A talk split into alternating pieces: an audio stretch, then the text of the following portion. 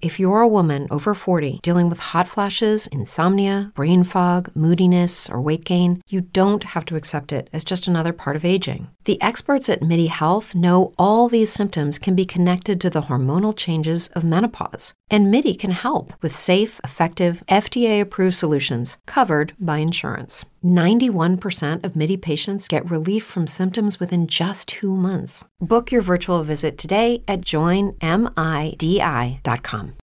Oh, oh, oh, O'Reilly! You need parts? O'Reilly Auto Parts has parts. Need them fast? We've got fast. No matter what you need, we have thousands of professional parts people doing their part to make sure you have it. Product availability. Just one part that makes O'Reilly stand apart. The professional parts people. Oh, oh, oh, O'Reilly! Auto Parts. Blog Talk Radio.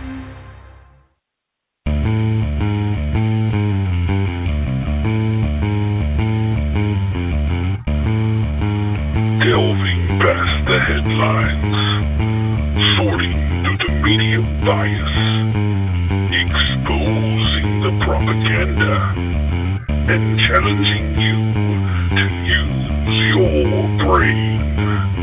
It's time to tap into the truth.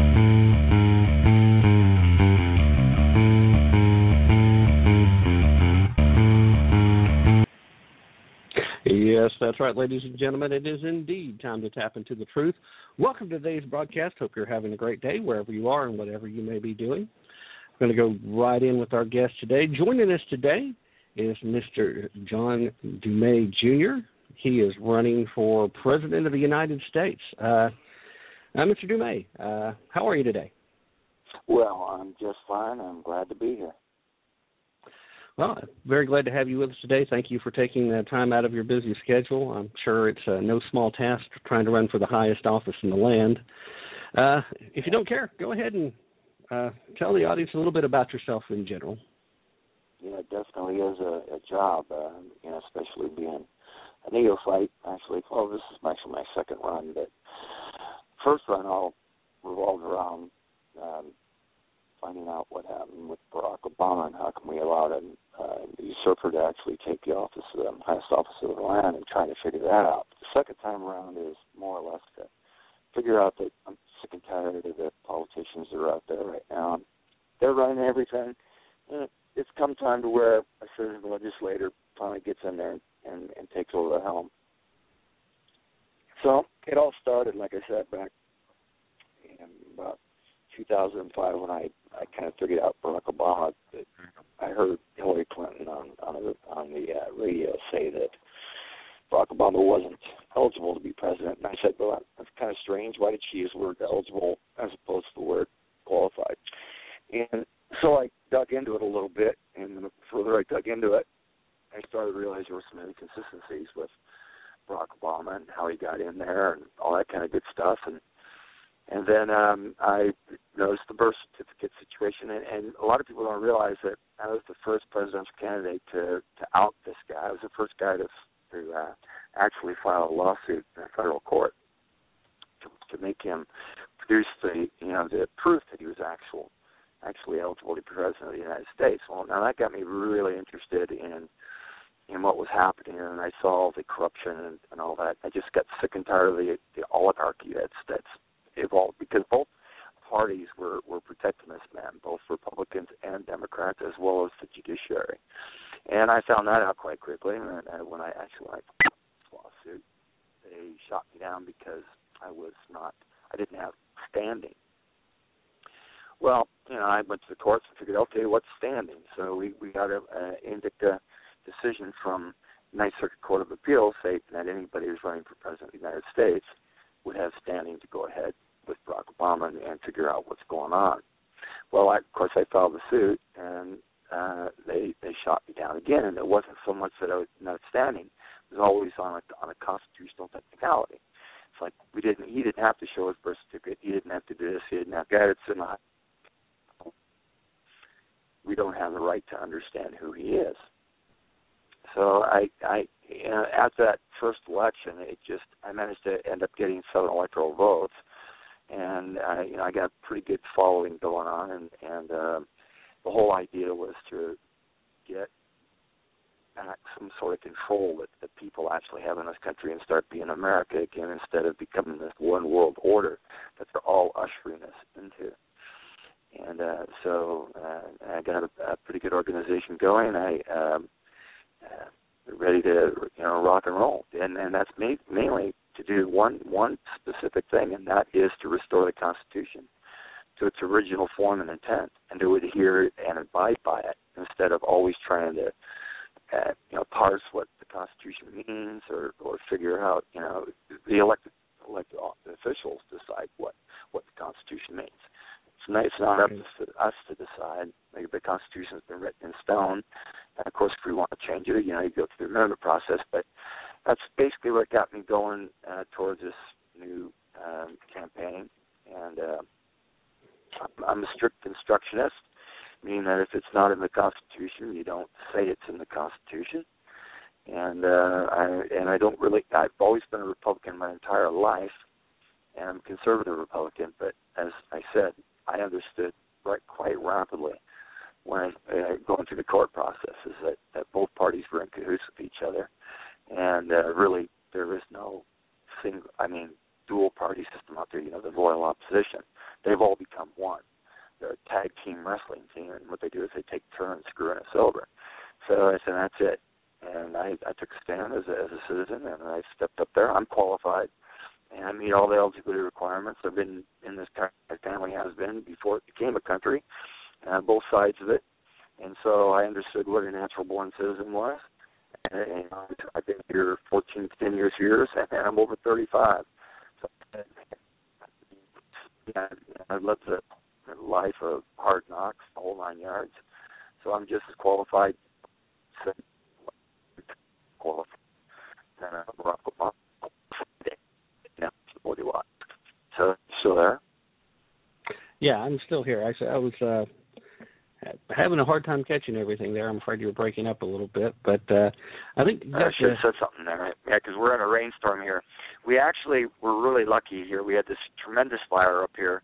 I don't know if you're aware of it, but there was called the King Fire. Uh, some homeless guy decided to set the forest on fire and uh, mm-hmm. burn it down. We just had this huge rainstorm come through. It was like God heard our cries and uh, gave us some rain, so that's why I'm probably breaking up. Uh, all right. Well, uh, that's when we. It uh, it's always good when prayers are answered that quickly. Uh, okay. Uh, let well, me. it's not easy to answer quickly. I mean, I mean, I can give a million reasons what you know decided me to get you know going in for president of the United States, but basically it was over the uh, Obama eligibility issue, and of course, and again, it more it morphed more into okay, it's time for a citizen legislator to take over.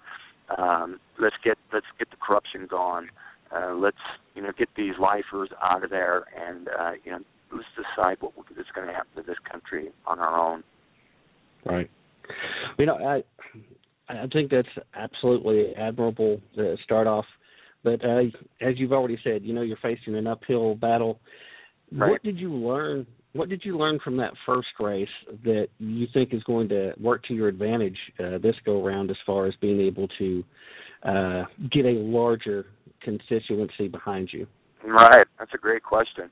Yeah, actually, you know, we took the play, uh, page book right out of the Barack Obama, you know, um, plan to seize control of the United States, and that's what we using the social networking sites um, to get actually rolling and uh, we're using it to our advantage. I mean, it, it works very well. Yeah, it's six degrees of separation type stuff, you know, where everybody's can connect with everybody by six degrees of, of connection, and right. I, I'm able to go ahead and build up my my base based upon well the 28 principles that you know that make for you know a, a republic, especially one like ours, uh, the guiding principles, and then uh, apply those. And and of course, the people out there, I mean, they understand. I mean, I I speak to exactly what they have to say. It's just what every you know common American wants in this country, but uh, it, you know isn't getting because nobody in Washington D.C. is going to give it to us because, like I said, those folks are in it for life, they're in it for power, they're in it for wealth, and they're in it for absolutely the wrong reasons. And uh, you know, we're not going to tolerate it anymore. So, like I said, I'm out there, you know, in the social networking sites, and I've I've managed to grow exponentially. Uh, on a daily basis, I get well over well between two and three thousand uh, messages a day, and uh, between oh I don't know 100 200 people a day signing up, you know, to help out on the campaign. So obviously, I'm reaching the right people, and and I, I'm speaking to them, and they understand what I want, and because it's what they want. I, I, there's no question that uh, social media has uh, changed the playing field as far as getting the message out. Uh, it, are you still running to uh, seek the Republican nomination, or yes. are you considering? Has the idea con- come across at all to run as an independent? Are you willing to no. fight the fire no, to try no. to win? Here's here's the point. But there's no way that an independent's going to get elected. I mean, let's let's face it. I mean, the the whole the whole thing behind it is, is that people are entrenched in the two party system for some reason or whatever. I don't know why they can't get away from it. Like like I said, I am you know, a Republican. I I was born, raised, I mean practically you know, my whole family's a Republican. And I've I've been growing up in a, in a conservative family. But Right. realizing how the parties have morphed and they don't really represent I mean, I I don't know any Reagan Republicans out there and I'm I, I'm pretty much a Reagan Republican if you want to really label me understand that every third party attempt usually what happens is and and, and the argument goes if you run as an independent you're going to split the ticket and then we're going to end up getting you know some other goofball you know like Obama or Hillary Clinton or something like that elected president.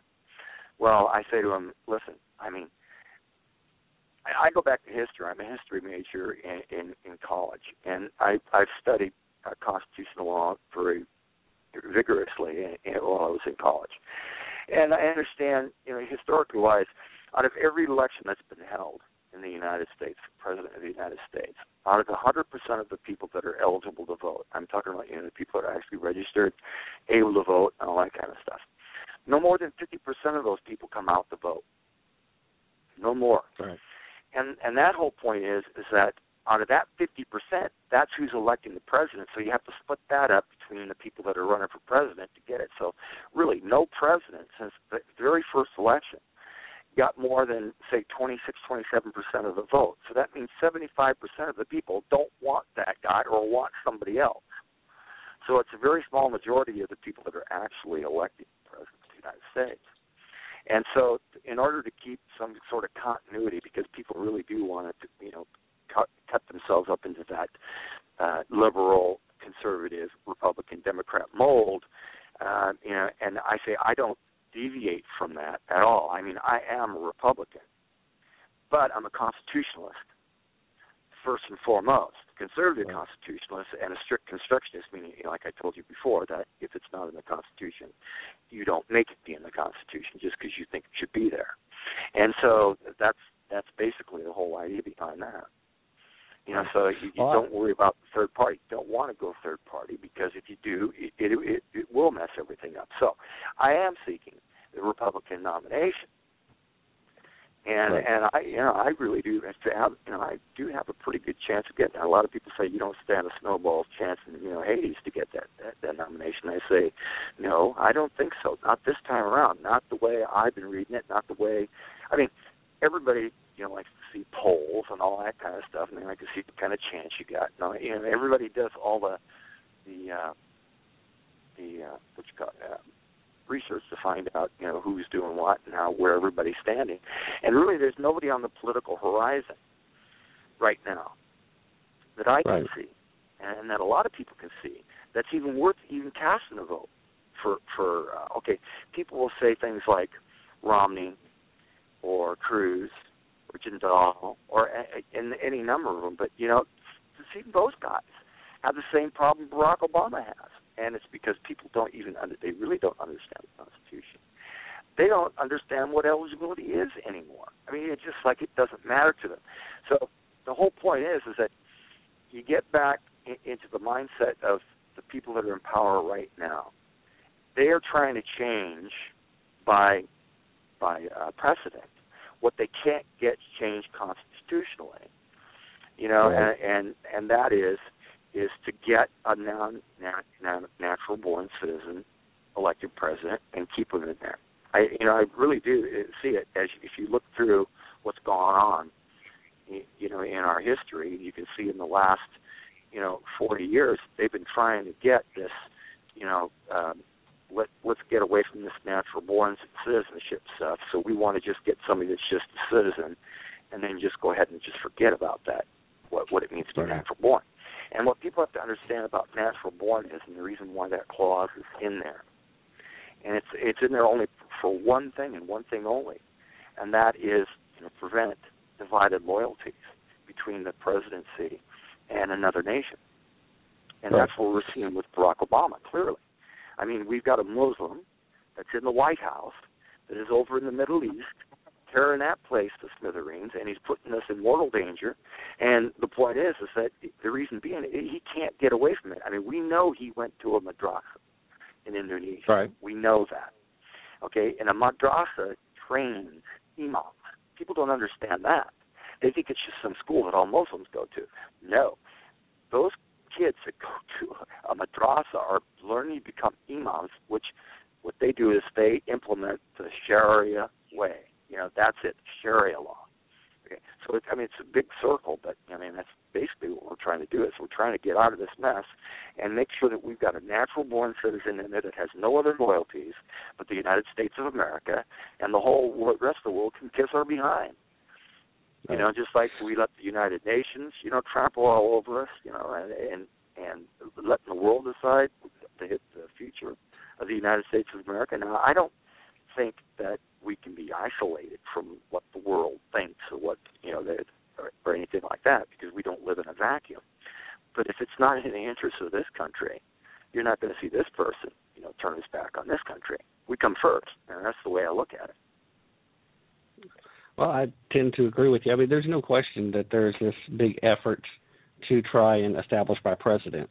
So you're absolutely right there. I can't agree with you more. And as far as the natural born citizen uh, issue is concerned, yes, you are again absolutely right.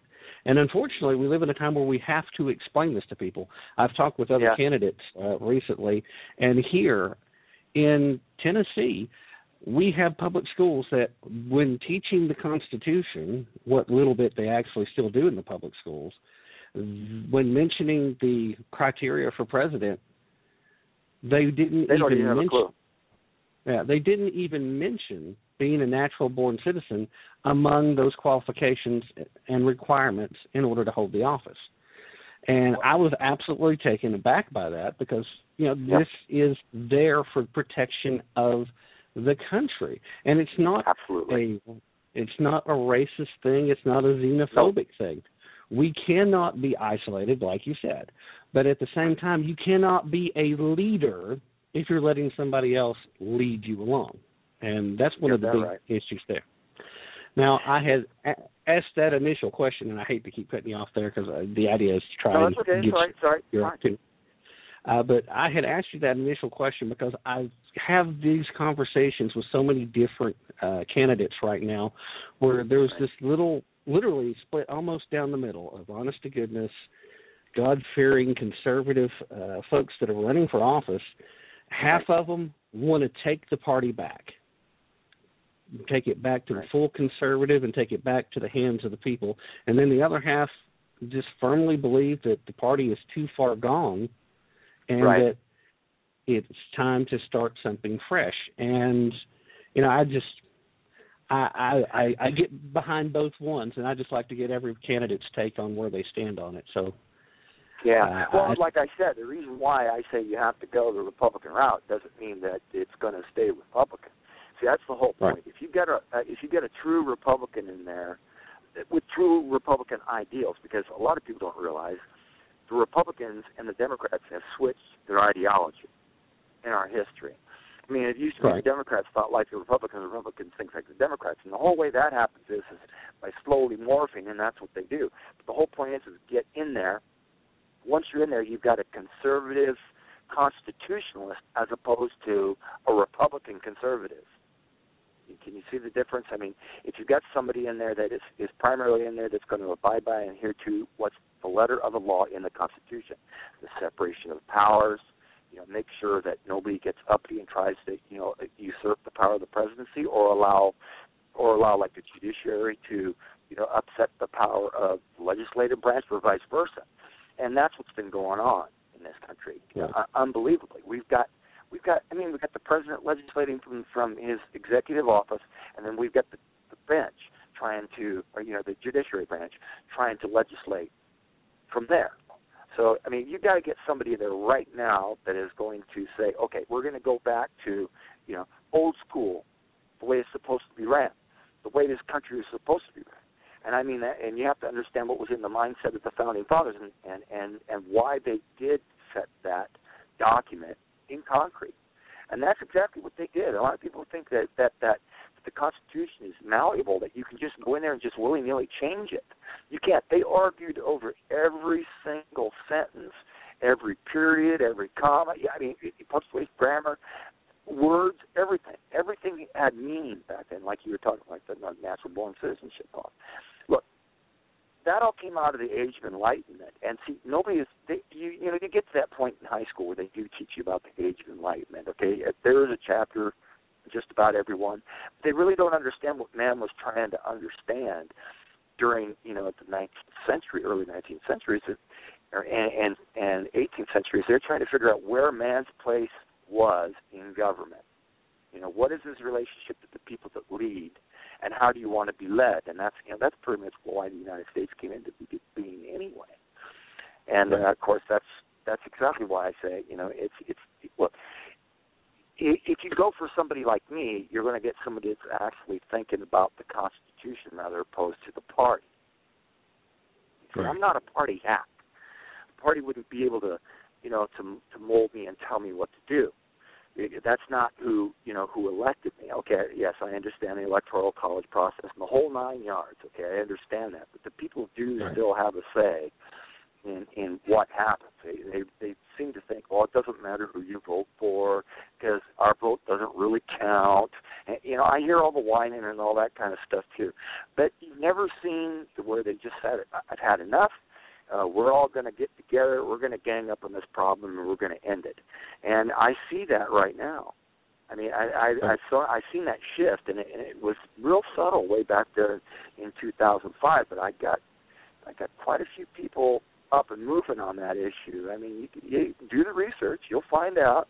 You know, John Albert Dummett, you know, he went down to Arizona, met with Sheriff Joe Arpaio, and uh, clued him in on the uh, natural born citizenship uh, clause and the fake uh, birth certificate. I'm, I'm a computer programmer. I I was the one that found that out. You yeah. know, I was the guy that you know figured out with that it was a forged uh, birth certificate. And uh, when I went to Sheriff Joe Arpaio, I pointed that stuff out to him. So what Arpaio did was, and I don't know if you're familiar with who he is, but let me let me uh, back up just a little bit for your audience.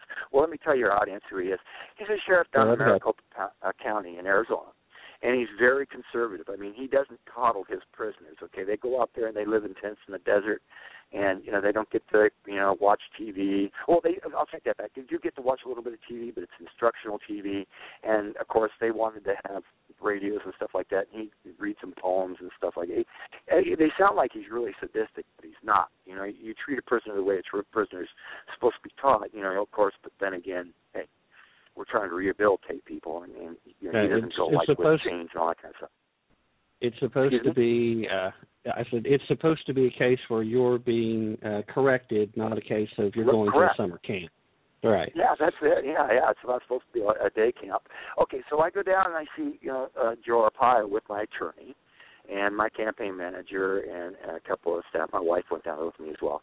But um, as we walked in there and, and we enlightened him uh, on some of these issues, he really perked his ears up when I showed him how.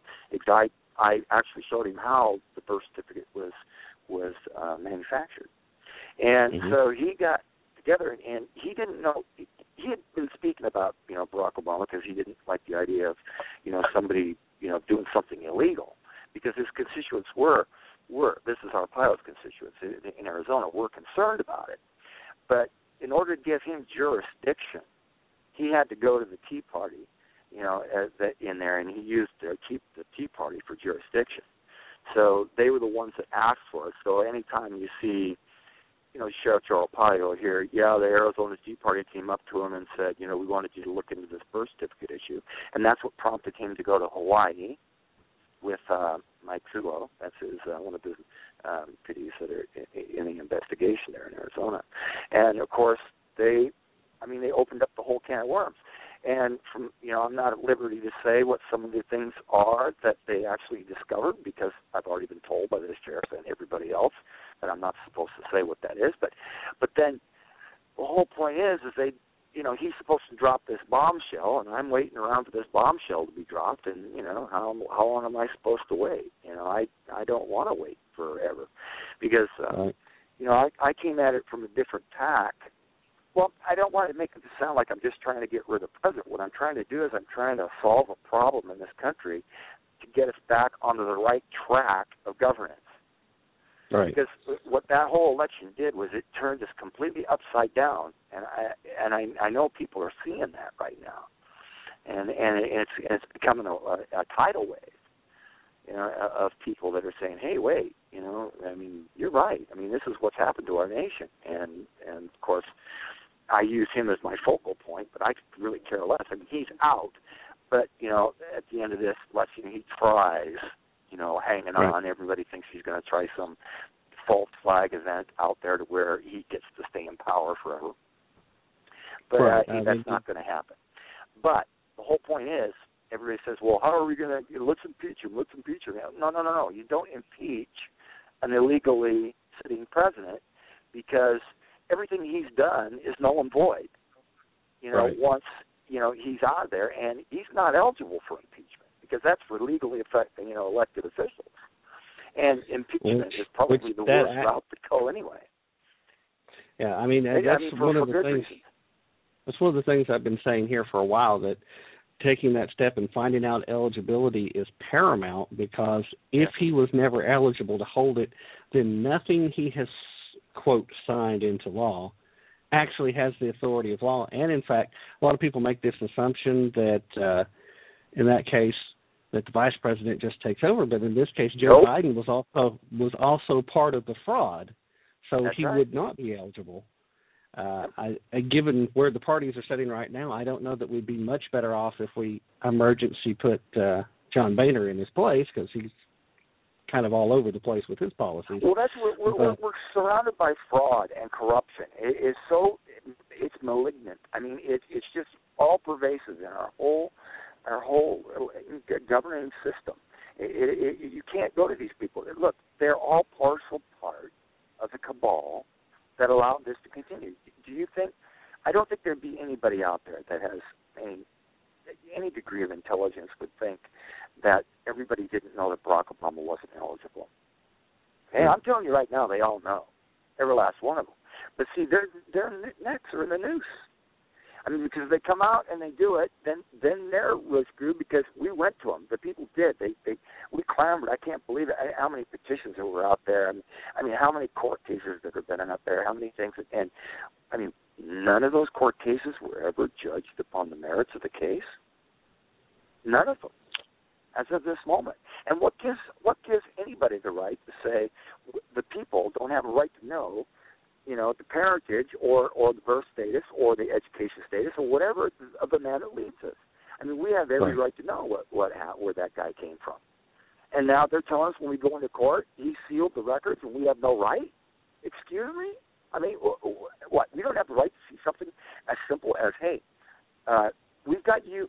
You know, here we've got Barack Obama on the uh, uh, video tape, and his wife and everything when he was running as senator in uh, in, in Illinois, bragging about the first Kenyan-born guy to serve as as you know senator, you know, in this in this country or whatever. You know, and it, it's unbelievable.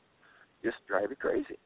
So when I hear that, you know, this is why I I, I kind of come unscrewed a little bit because I want to make sure we set things straight, and we can do that.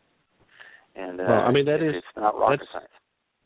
It's definitely something that needs to be done. I mean, the other excuse I keep hearing now for not pushing it is because, well, his term's almost over, and what difference will it make Right. now? Well, it'll make a tremendous difference in cases of people who are having to face life-threatening uh, decisions due to things like Obamacare.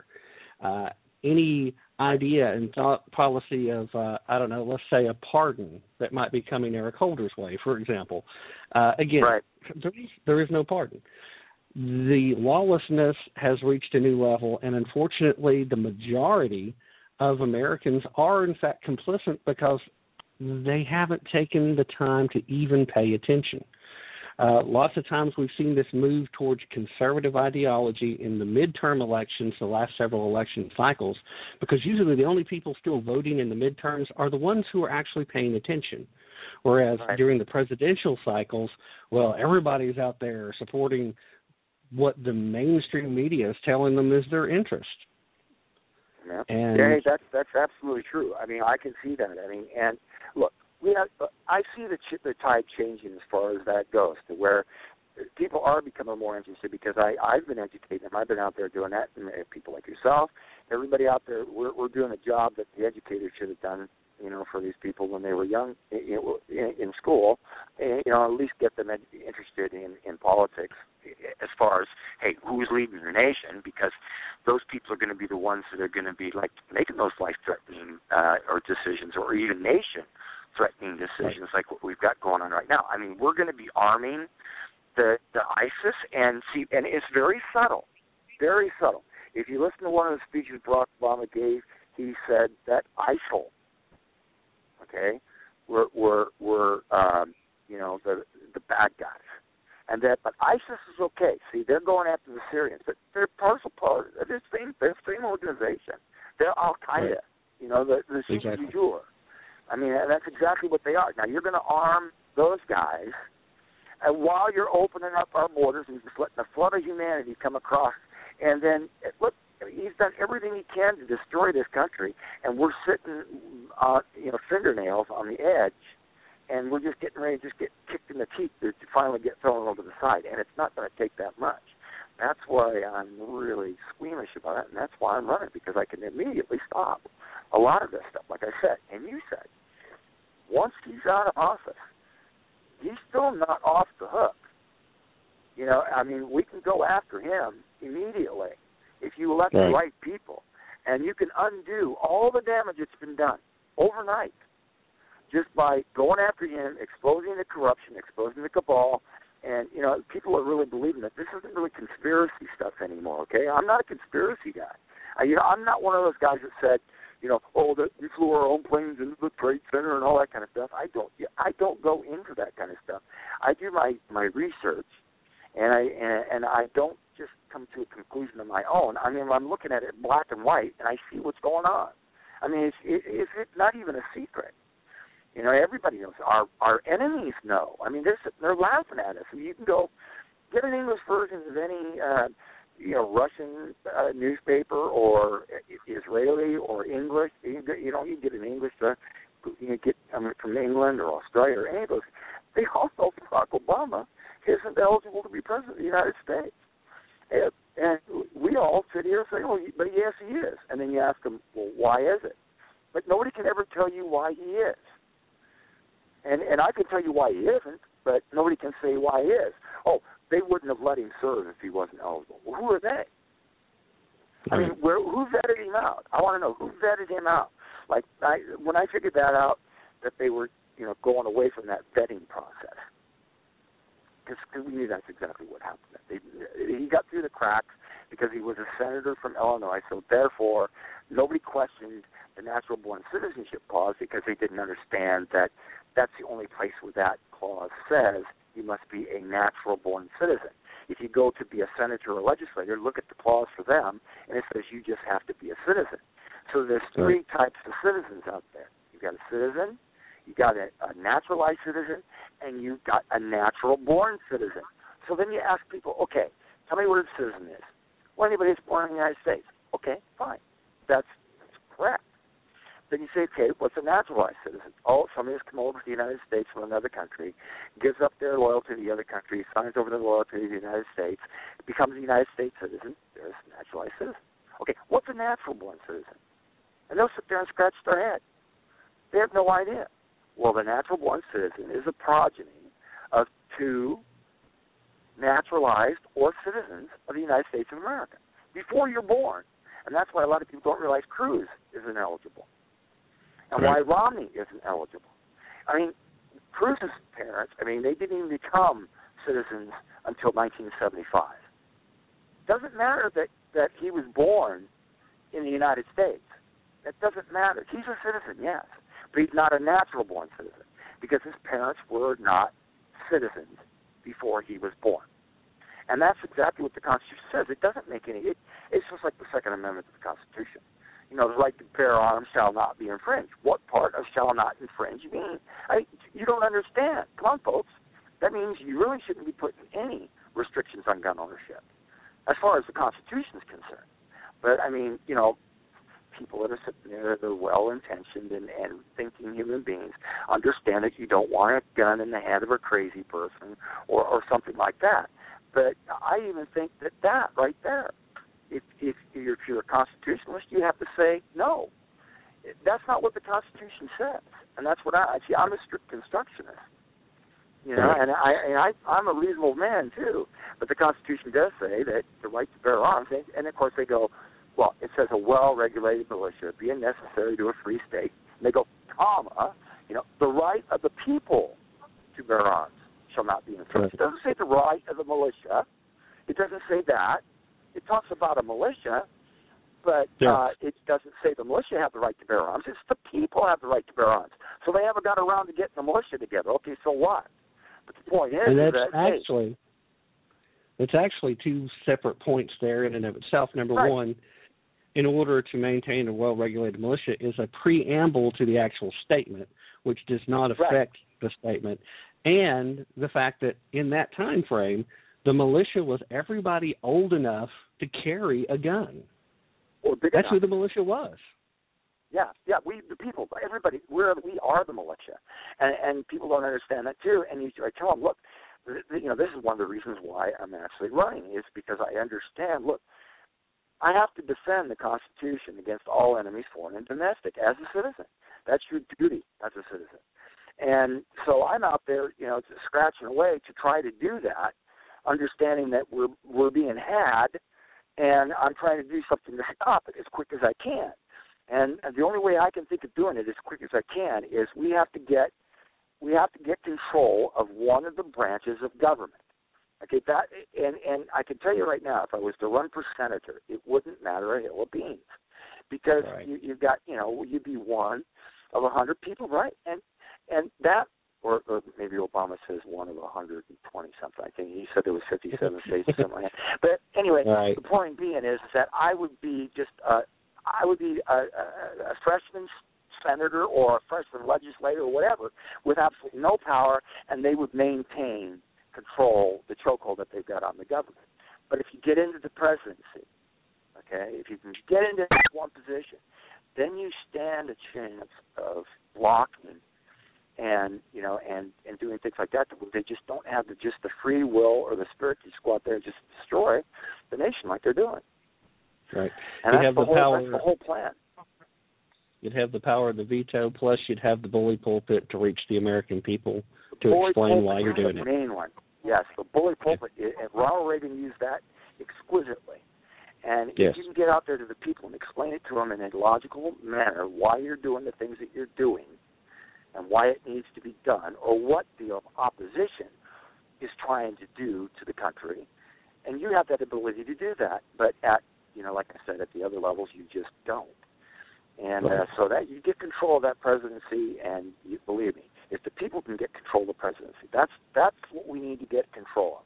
And then have somebody in it that understands that there's a separation of powers, and that you make sure that people do that. You know, because here's a misunderstanding a lot of people, and, why I don't understand why they even put up with it.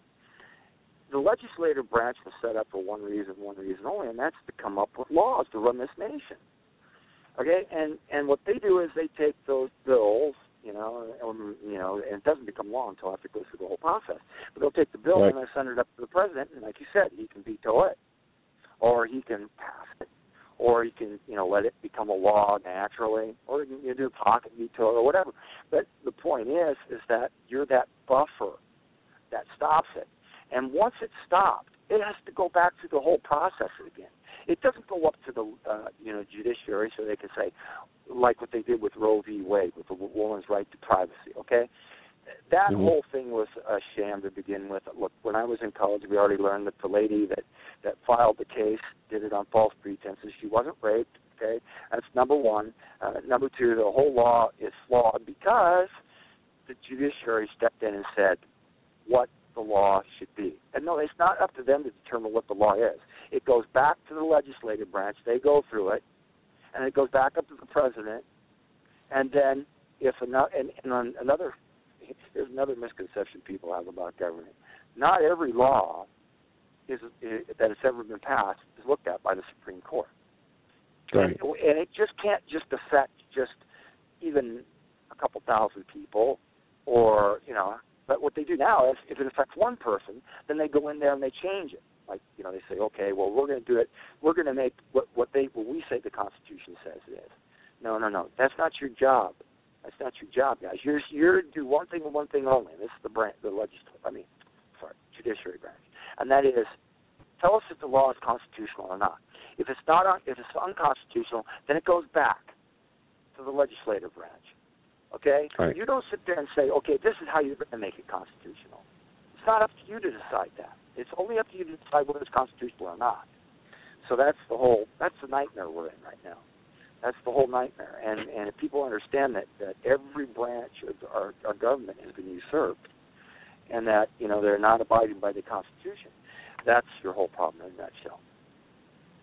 And I think one of the uh, best illustrations of that happened a few years back when Ruth Bader Ginsburg made the statement. Here she is, a Supreme Court justice at the time, Uh-huh. made the statement that uh, the Constitution was no longer a relevant document in the modern world. I mean, to me, that is coming out and saying there's no reason for me to have any authority, period, because if you understand what my job is, it's only to determine if laws actually are constitutional. If that's not a relevant document, then the Supreme Court's not relevant. And Exactly. why should anybody listen? Uh, let's, let's change it. Let's change up gears a little bit. Let's let's talk a little bit of po- policy. Uh, I want to know what President Dummett would do in certain situations. Uh, what would be your highest priority outside of reestablishing uh, constructionist constitutional uh, limitations to our government? What are you working on day one, if elected? Yeah. Well, immediately, right now, we have to start getting rid of all these uh, institutions that have been built up that are unconstitutional, that, really have no business being there. Uh, number one would be uh, the Federal Reserve. A lot of people don't understand that the Federal Reserve is unconstitutional. That the Constitution actually states the coining of money belongs to the government, and it's supposed to be based upon something of intrinsic value. Uh, right now, what the Federal Reserve does is they come up they come up with a mythical uh, money, and then they expect us to pay them back. You know, I say, okay, well, I can end the uh, I can end the uh, federal deficit with a stroke of a pen. I'll just pay them back with imaginary money. It's just what they do to us. They're giving us imaginary money. I'll give them imaginary money right back. Okay, so I'm not going to worry about that too much. And then also getting rid of all the you know things like like like the IRS. The IRS has no business being there. I mean, that was something that was implemented there for a short-term cure to a problem that we were having, and we were supposed to get rid of that. We didn't do that. And then, uh, like working on things like the United Nations, National Security Administration, things that that that go to uh, destroying our rights as citizens. You know, anything that goes to, you know, I would rather be, you know, have terrorists running all over this country than have them take away one of my rights. You know, Right. and that's the way I, I look at it. I, I mean, I, I, I think that yeah, a nation has the right, and the and the executive office has the duty to protect our citizens, but they don't have that at the expense of taking away our liberties and freedoms. You know, Right. They're supposed to go out there and you know uh, kick ass and take names. you know, later after it's all done. Let God sort it out, but they don't. And uh, so basically, that's my first priority to do is start undoing and unraveling some of these things that have got us into trouble. And I can do those things because with an executive order, because it's the executive branch to run the executive office, I can, and there's the paradox. And here's where it sounds like it's hypocrisy. And that is, I would have to use executive order to go outside the executive branch to do some things that need to be done in order to set the course straight again. So basically, that's my highest priority. And and then the other thing is to get people back to work again. I mean, we've got I think there's 92 million Americans that are out of work that aren't even looking anymore, so they're not even counted in the numbers. Right. We've got uh, 142 million that are taking some form of welfare or other, and um, and uh, and so I mean, how are we going to pay for all this uh, stuff? We we just can't do it. So someone has to straighten out that mess.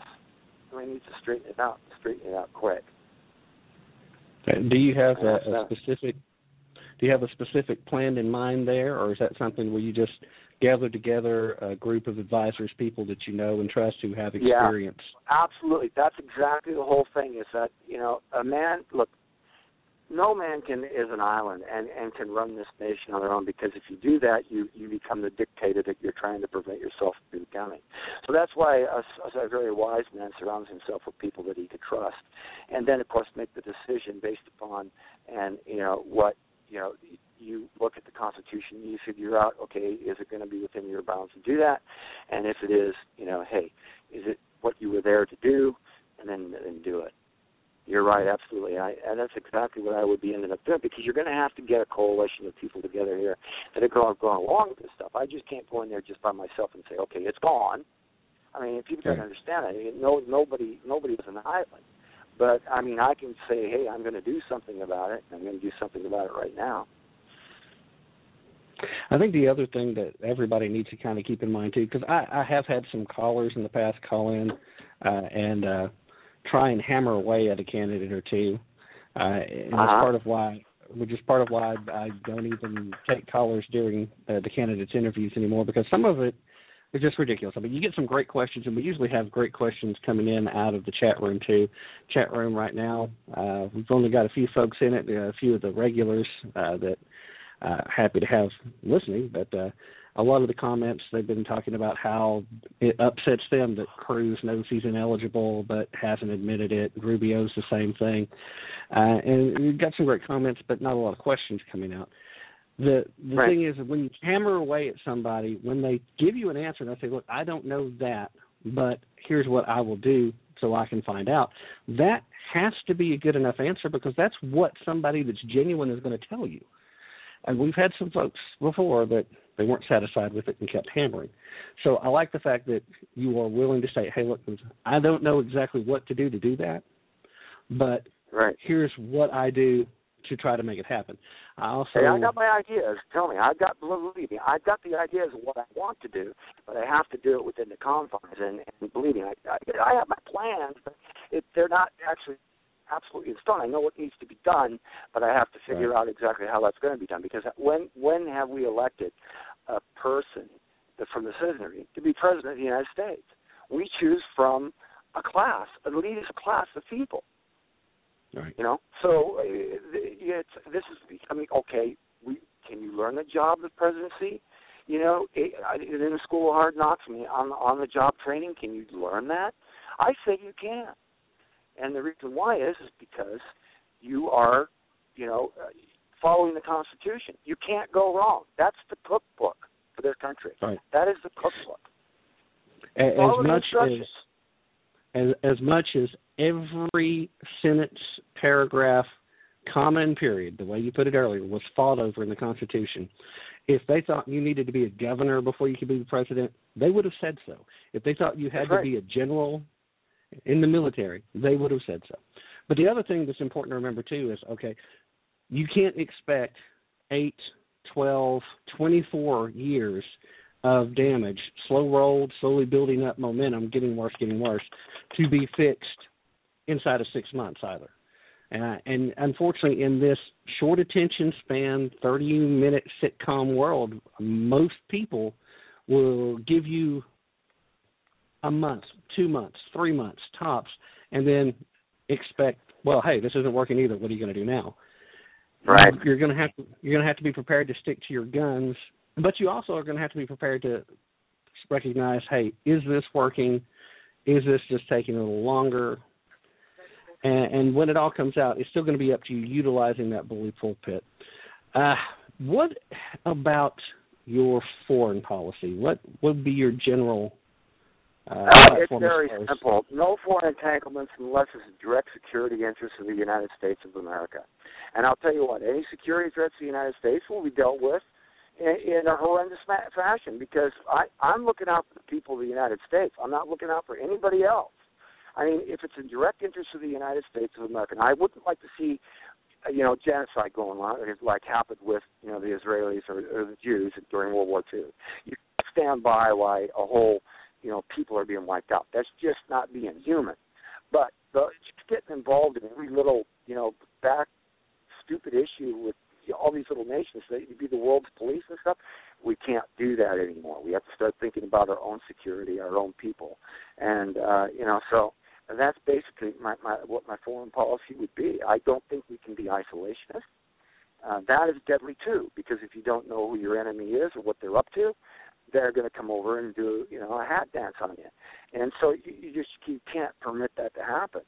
And uh, getting involved in military situations. I mean, I think that the president, uh, most of the presidents have been going on right now. They they pretty much take it upon themselves to make up those decisions, and they don't listen to the most important people that are out there, and that's for your warrior uh, generals that know exactly what's going on. And uh, none of them seem to take the the advice of these uh, these guys that have been in there, you know, you know, on the boots, on the ground, uh, fighting people, talking to people, doing what they got to do to get things done. Nobody ever listens to them. Why is that? I mean, I, I, I, I mean, we don't have a dictatorship where, like it's Napoleon Bonaparte, where you know, or Adolf Hitler, where he gets up there with the the war map and sits there and say, okay, I'm going to do this, this, this, this, and this, and this, and the general say, well, but if you do this, this, and this, this, this is going to happen, and oh, don't worry about that, I'm just going to do it because, like, historically, you know, Hitler wasn't woken up because they were too afraid to wake the guy up when they started invading in Normandy. You know, had he would have woken up and he would have sent it over, they would all be speaking German right now. But this is what happens with leaders. Right. Okay. Uh, do you, do you uh, secure the borders? Excuse, oh, secure the borders, absolutely. And uh, I, I follow the lines that everybody says. I say uh, no immigration, period. Uh, right now, we cannot. We're not going to sit there and give amnesty to uh, you know several million people right off the bat. Like I said, we've got as many people in unemployment that we've got in this country. We just can't afford to have them in this country. We just can't. And so I say uh, the one of the primary duties of the president of the United States is to seal that border and and protect you know because we have literally we have an invasion going on here. It, it is a bona fide invasion. Carrying guns over it doesn't mean we're not being taken over hostilely because it, the bottom line is there's plenty of hostility in that. If you come over and you thumb your noses at our our laws and say, well, if I just go over here and I just you know flaunt them and, and just stay here long enough, you'll just give me citizenship. Well, then what the heck do we even have an immigration policy for you know, in the first place? Mean, we're the only country that doesn't enforce its borders. So I'm saying, heck, if I have to build a 20 foot wall and, and put, uh, you know, a, a military serviceman every 15 feet, I'll do that. You know, it, it that's got to stop right now. And I'm not just talking about the southern border. I'm talking about the northern border and uh, both sides of the ocean. Doesn't you know? I you've got to we've got to stop this. You know, uh, just unfiltered and and just unmitigated at all uh, invasion that we're coming in from from the south. So yeah, and like I said, the people that are already here that they're thinking about giving amnesty to, no. Uh, round those people up, yes. Using profiling if you have to, whatever you've got to do to get them gone. They're lawbreakers. You don't reward lawbreakers with a, a gift, a citizenship. You don't give them that. I don't care what they're doing for our economy. You know, matter of fact, I say they're destroying our economy, but everybody says, "Oh, they're doing such a great job." Because I'll tell you what, I don't want to hear that there's like 11 million uh, illegal immigrants out there picking our tomatoes. I don't want to hear that. You know, I, I know. I live in an agricultural state. I live in California. I mean, I see it. I know it. You know, I, I know there aren't that many people. A lot of them here taking up construction jobs. Uh, you know, the landscaping industry. Um, God, there. I'm telling you right now. I mean, I'm in information technology. I mean, I'm up there, and we're being invaded. And a lot of those are coming from like the, uh, like India and Pakistan and, and, and all those other uh, countries. So, I mean, if you open up your borders completely like that, then you're going to get what you've got going over in England right now. You've got, uh, I mean, you can't even walk down the street, from my understanding. And I had a friend who just got back from over there, and they said that, I mean, you see women in full burqas walking down the Right. streets. I mean, come on, we're being taken over. It's an amoeba. You got to stop it. And I and it's not the same thing that was going on with the with the with the Irishmen, you know, at, at, during the potato famine, or you know, at, right during the Civil War period, where we had that large immigration flux, or even at you know in the 20s, when we had that other immigration flux in, in the early teens uh, of last century. It's not like that at all. This is a total different situation. We're being invaded by a country that thinks that they have some sort of birthright to, you know, where we, uh, you know, after we beat old Santa Anna and we got, you know, uh, Texas and New Mexico and Arizona and, and all that kind of stuff. They, they're not going to get that back. That's part of the United States of America. You're not going to get it back just because you want to flood your, you know, everybody here. It's not going to happen. Right. All right. Uh, what do you think about uh, while we were you mentioned England itself, and of course we've seen that this uh, past year, the uh, British Foreign uh, Ministry uh, released a report uh, just a few weeks back. This past year, they had more British citizens go and fight with ISIS than who are actually joining the British military. Uh, Yeah. I thought that's appalling. Do you want me to know what I think about the people that did that? now, well, I was, how I was we do it. seriously. Okay. how do how do we av- how do we avoid a similar thing here? Because when we have people, at, say in Oklahoma, for example, beheading coworkers uh, Well, that's not that too fire. far off. Okay, that's not too far off because there are people from the United States running all over the Middle East joining these uh, militant Islamic groups. Mhm. It's already happening. I in the Boston bombs, those were militant uh, uh, uh, guys. They weren't just uh, homegrown things like Timothy McVeigh, uh, you know, with the uh, uh, federal building down there. Uh, so the point is, is that it's already happening in this country. And what you do is, you don't come back to this country. You know, you don't let people run off and and join some uh, when they become a, an enemy combatant to the United States they don't come back. Well, I, I say you strip them of their citizenship immediately. If they don't come back, and if they come back, they're immediately tried for treason. I mean, because that's what it is. If you you know Right. you're a citizen of this country and you take up arms against it, you're you're a traitor. You're treasonous.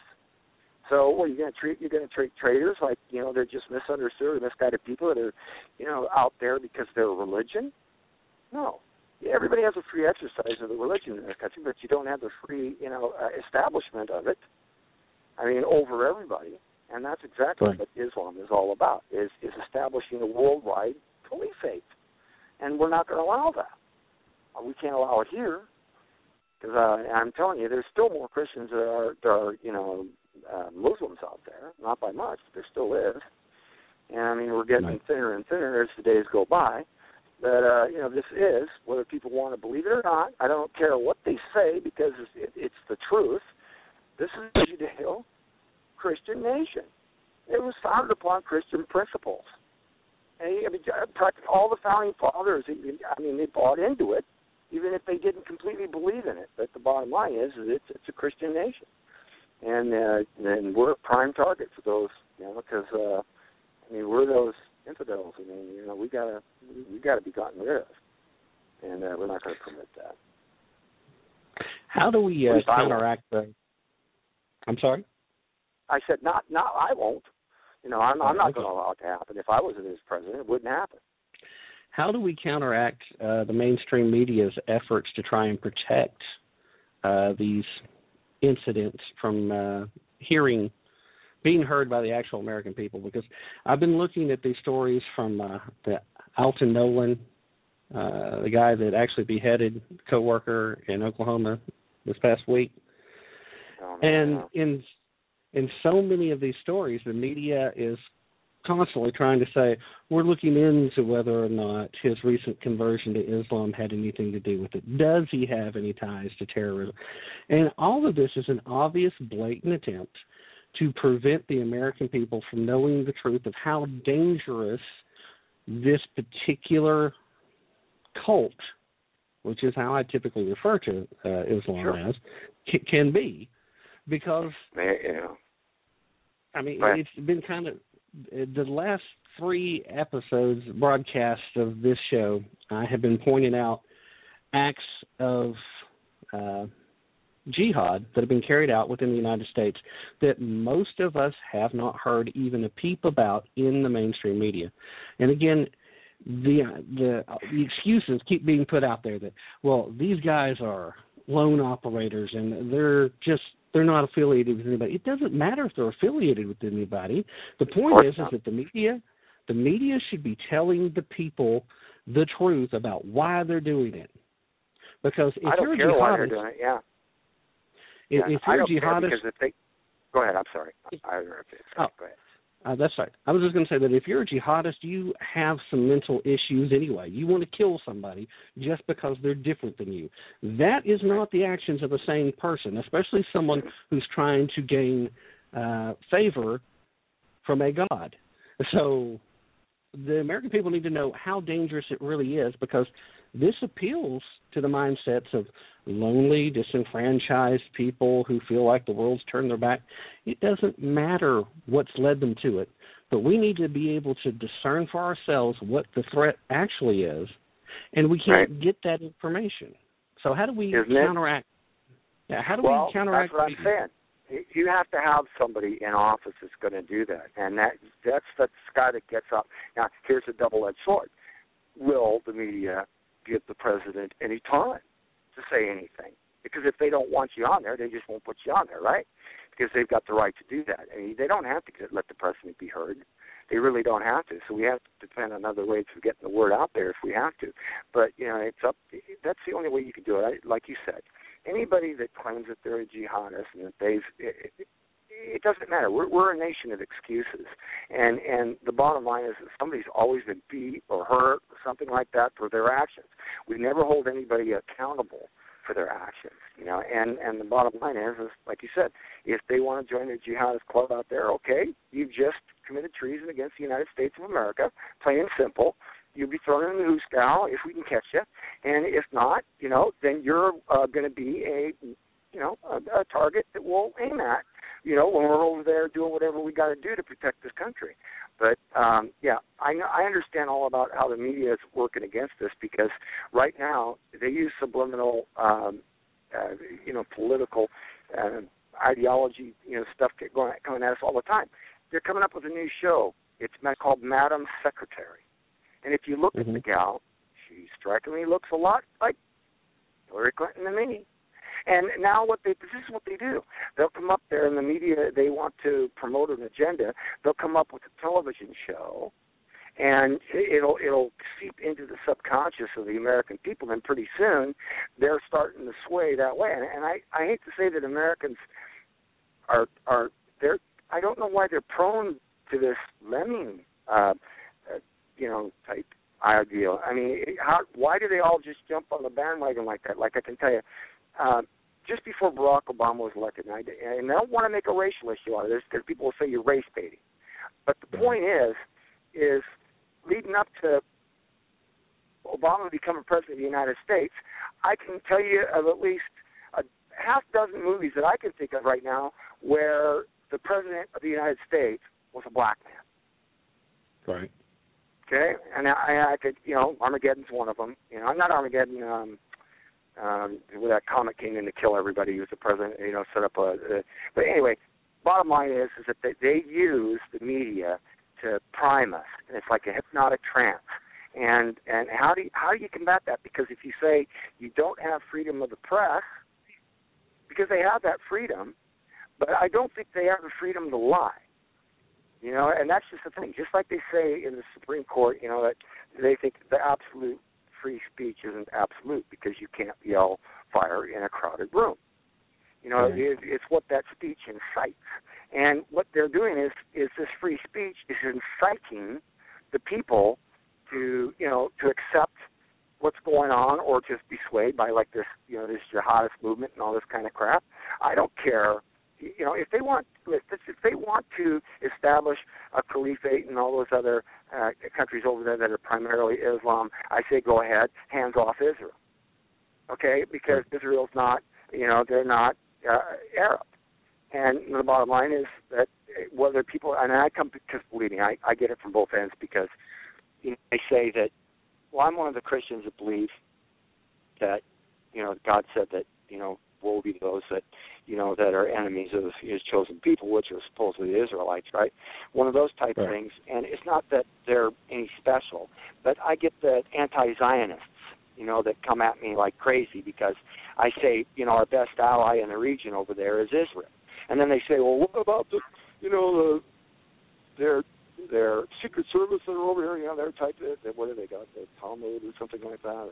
Oh, hey, come on, guys, be reasonable. Those, you know, if, if anybody's a friend of us over there, it is the Israelis, and you know they're the only buffer we've got between us and, and some pretty radical people over there. And uh, so I don't know, but they, but that's what happens.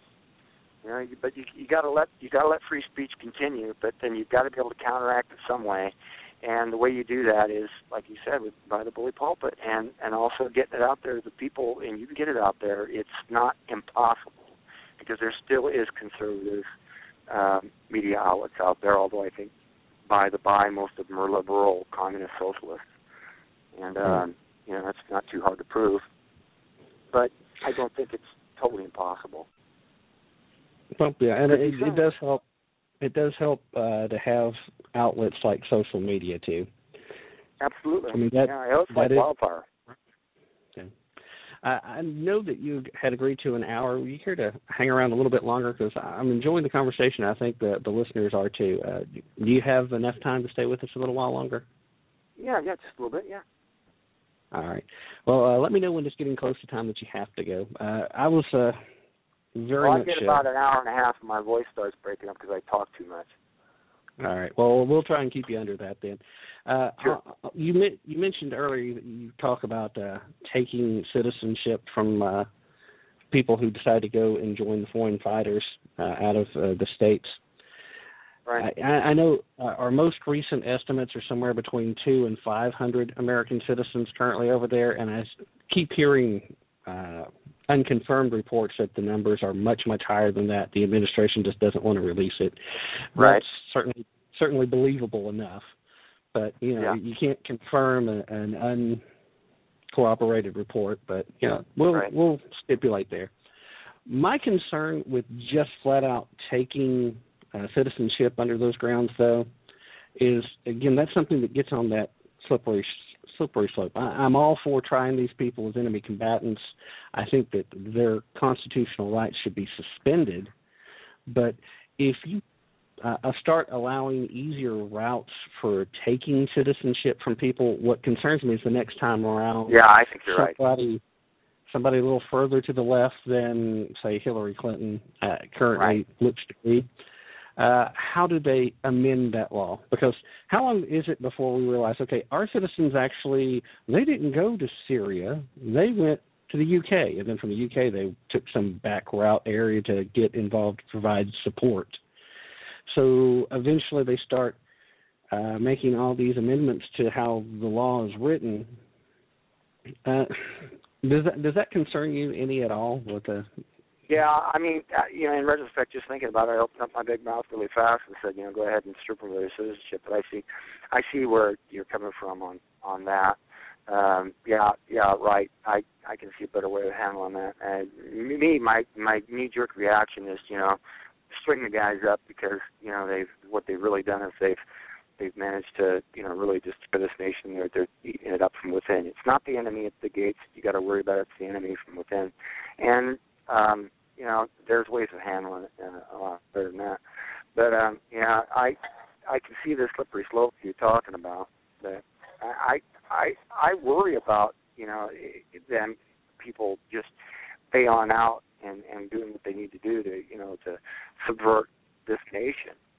And uh, I mean, how do you? I mean, most people. I mean, a lot of patriotic people out there, and people. And I'm not afraid to call somebody a non-patriot.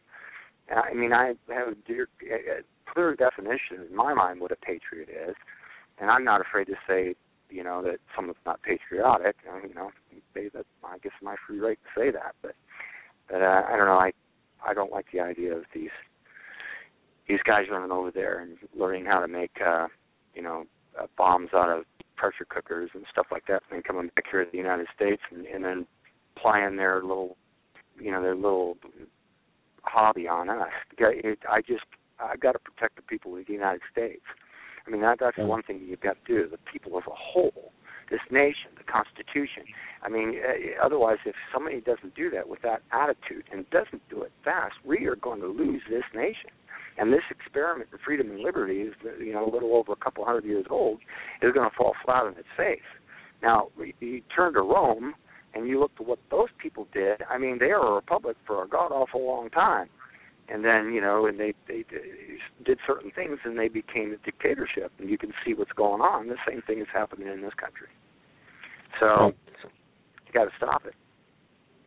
You know, Rome is actually an extremely good example because it, looking at some of the historical documents that you can find, letters from senators and things of that nature that we have recorded in history books, the yeah. parallels between Roman politics in the two decades leading up to the demise of the empire and American politics right now are so similar that they're scary. Oh, that, again, that's, how, I, that's why I mentioned it. Yeah, that's why I mentioned it because I, I'm like I said, uh, well, I have degrees in archaeology and in history. Okay, I have, I have, I have a double major in college. That doesn't make me any smarter than anybody else, but I was exposed to a lot of things that most people aren't exposed to, you know. And and of course, one of my favorite periods of history, if I was to live any other time in history, would be the Roman Republic, and I'd be something along the lines like Cicero was, you know. But I'd probably be, end up just like Cicero, having my hands nailed to the Senate wall, because you know I'd be talking about the you know the Republic, the Republic. People understand why the Republic is so important as opposed to, you know, dictatorship type rule, and and a lot of people are gravitating towards that dictatorship because they don't know what to do. I mean, it's just like, and and people have to take more responsibility on what goes on with this nation. You just can't vote somebody in, turn them loose, and let them do what they want to do. I mean, you know, and then we have to sit there and pick up the pieces and and figure out what's happening later on.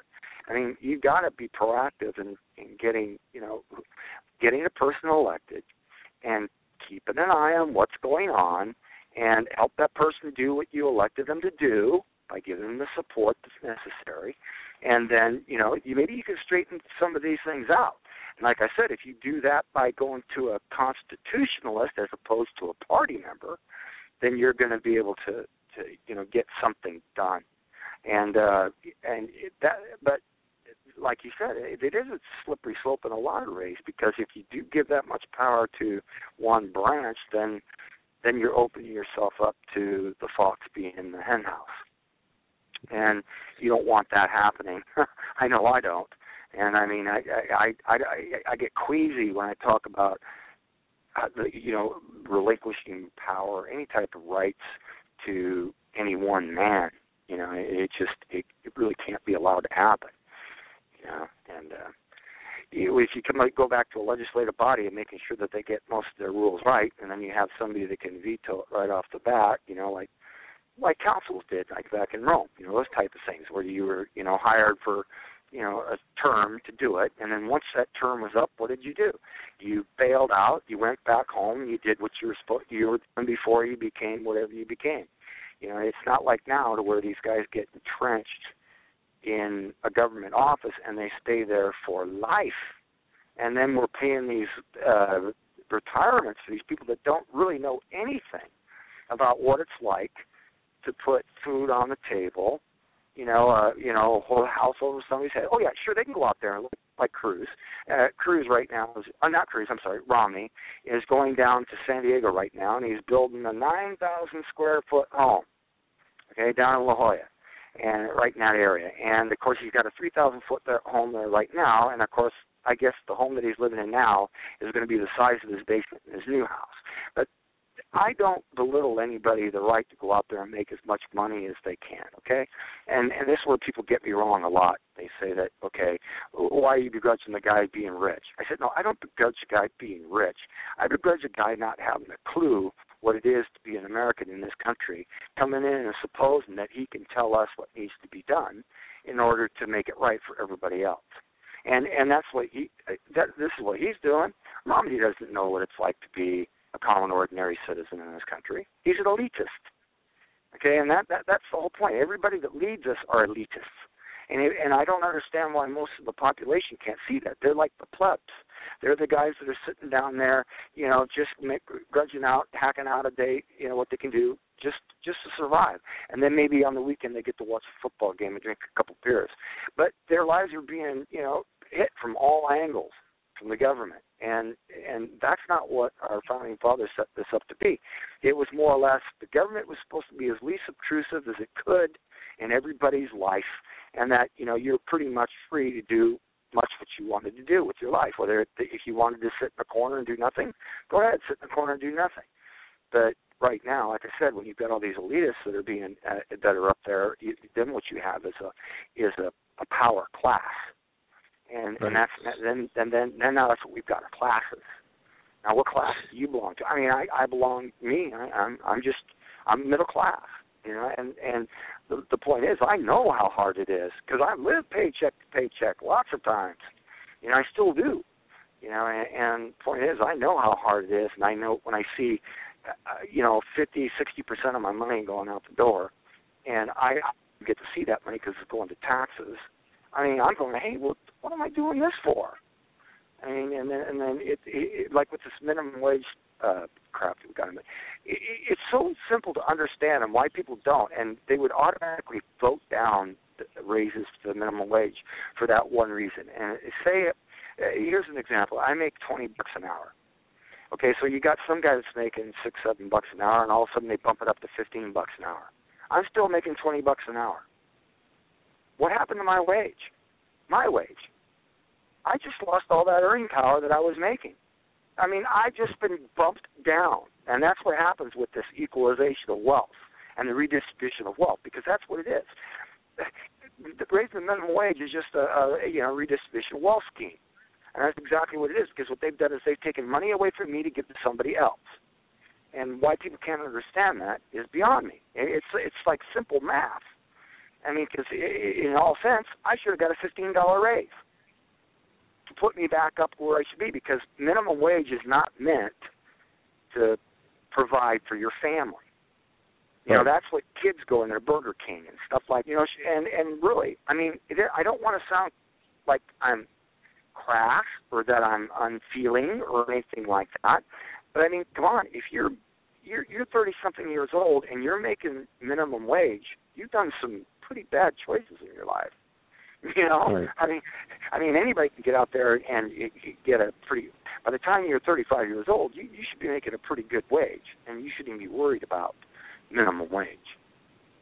And it's yeah, choices I, you make, and you got to live with them. Unfortunately, there have been a lot of folks under this Obama economy that have had to uh, take Recently. significant down downgrades into the jobs Right. they were doing. That's what but I'm saying. I think I think in most situations people do understand, hey, yeah, I should not be making fifteen dollars an hour to ask if you'd like fries with that, or to be the one in the back dropping the fries into the fryer. That's not a fifteen dollar an hour job, even with the dollar being worth less and less.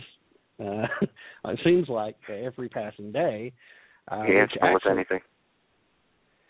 So it, it is hard to get across to the folks that, again, the ones that aren't thinking about it, the ones that are, uh, well, I'm working this minimum wage job. I, I'm not responsible for my choices.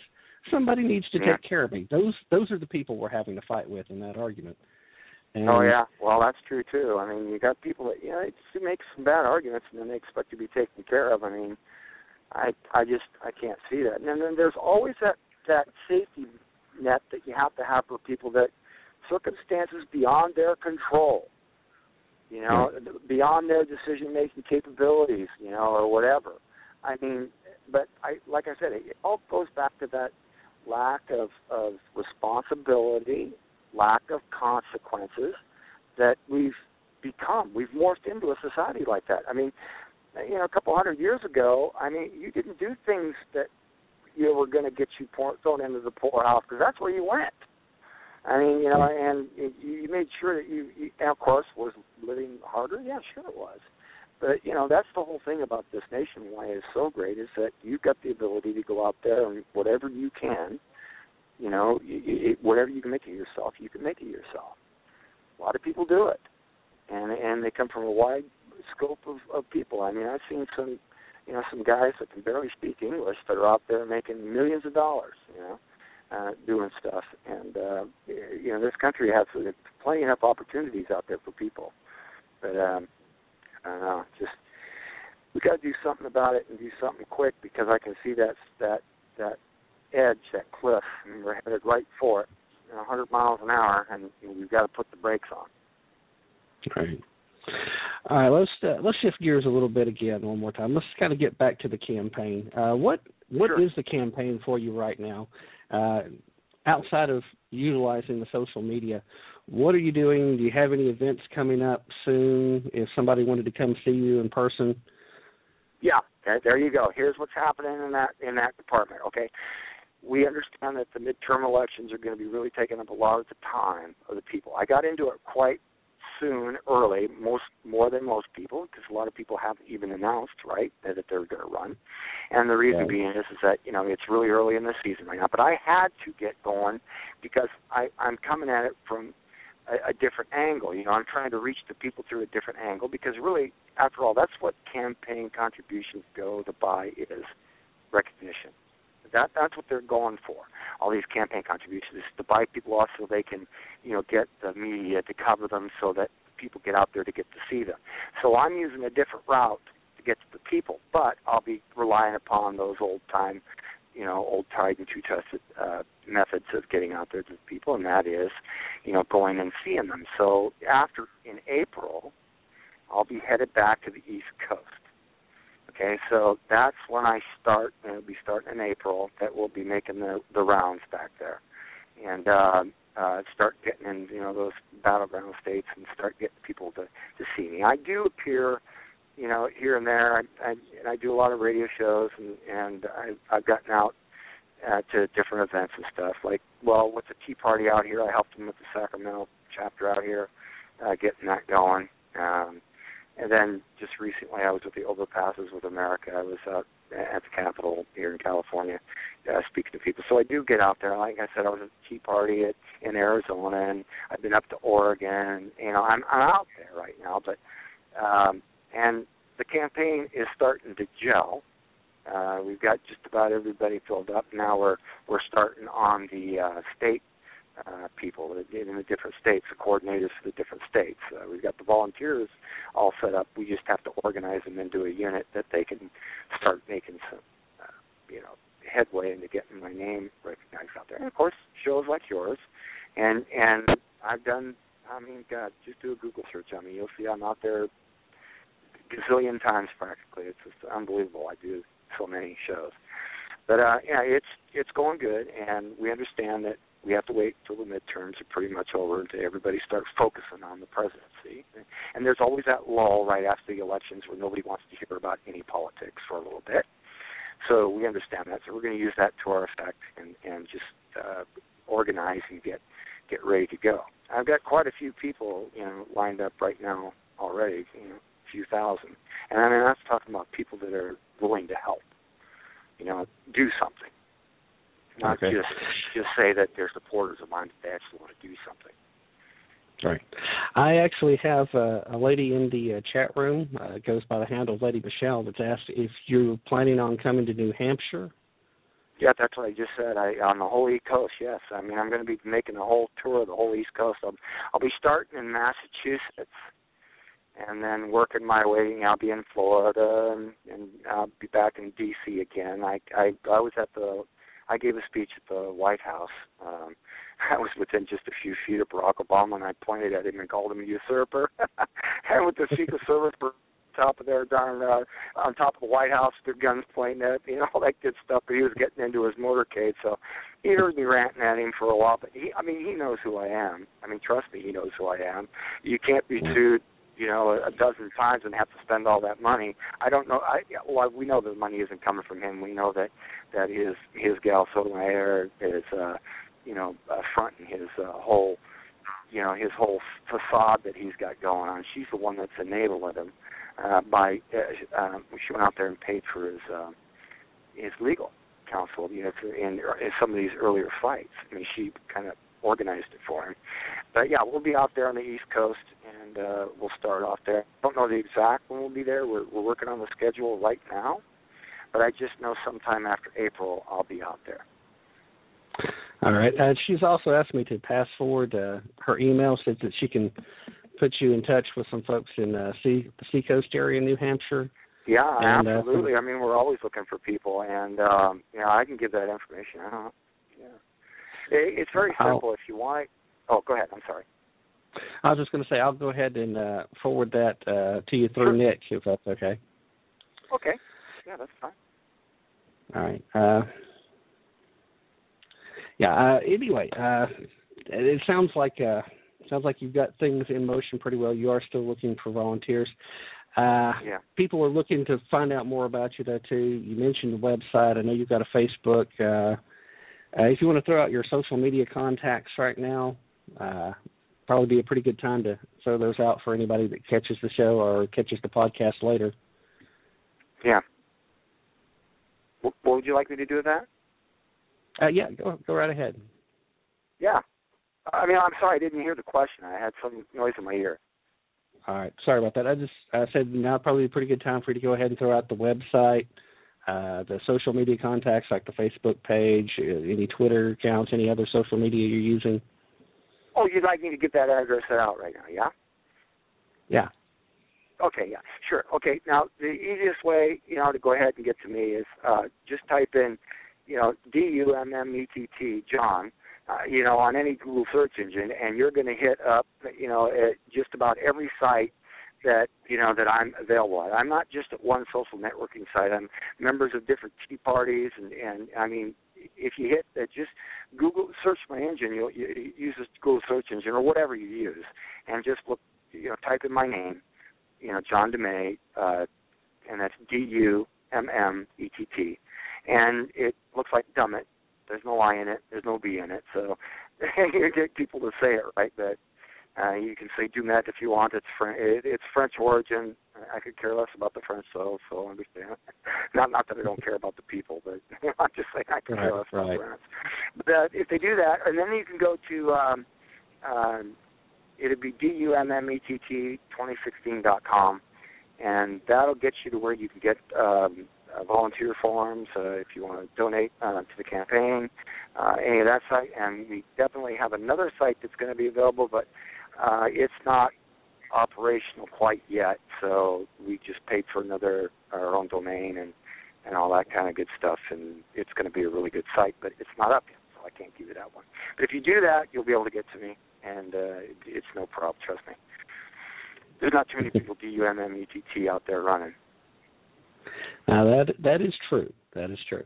Yep. Okay. Uh, well, you know, uh, we're getting close to that hour and a half mark, and I, I do Sure. appreciate you spending the extra time with us. And uh, I do want to wish you luck with your campaigning. I believe the message is certainly worthwhile, and I would really, really like to be able to say that uh, the Republican Party nominated somebody that actually wants a return to the Constitution. So, yeah, that's uh, what I'm hoping. So let me go ahead and uh, extend you an invitation to come back on the show. It's any other time that you'd like Sure. between now and the campaign. I certainly would uh, love for you to have another opportunity to be on here and talk to us. And in the meanwhile, uh, again, good luck, sir. Appreciate your time. Yeah, well, I thank you very much. Thanks for having me on your show, and just uh, everybody, you know, just ready because I'm coming. Uh, I'm coming. All right. All right. Thank you very much, and God bless, sir. Okay. Yeah. God bless you too. Bye. Bye. All right, ladies and gentlemen, that was John Dummett Jr. He is, in fact, running for President of the United States. He's out there hustling hard, trying to get that nomination. He lives in California. And I do have his primary website in the, today's show description if you want to pull that up. Uh, like I mentioned, he does have Facebook page. Uh, it's easy to keep uh, caught up with uh, where he's at campaign wise, and I think he definitely has that same appeal that a lot of folks right now are looking for.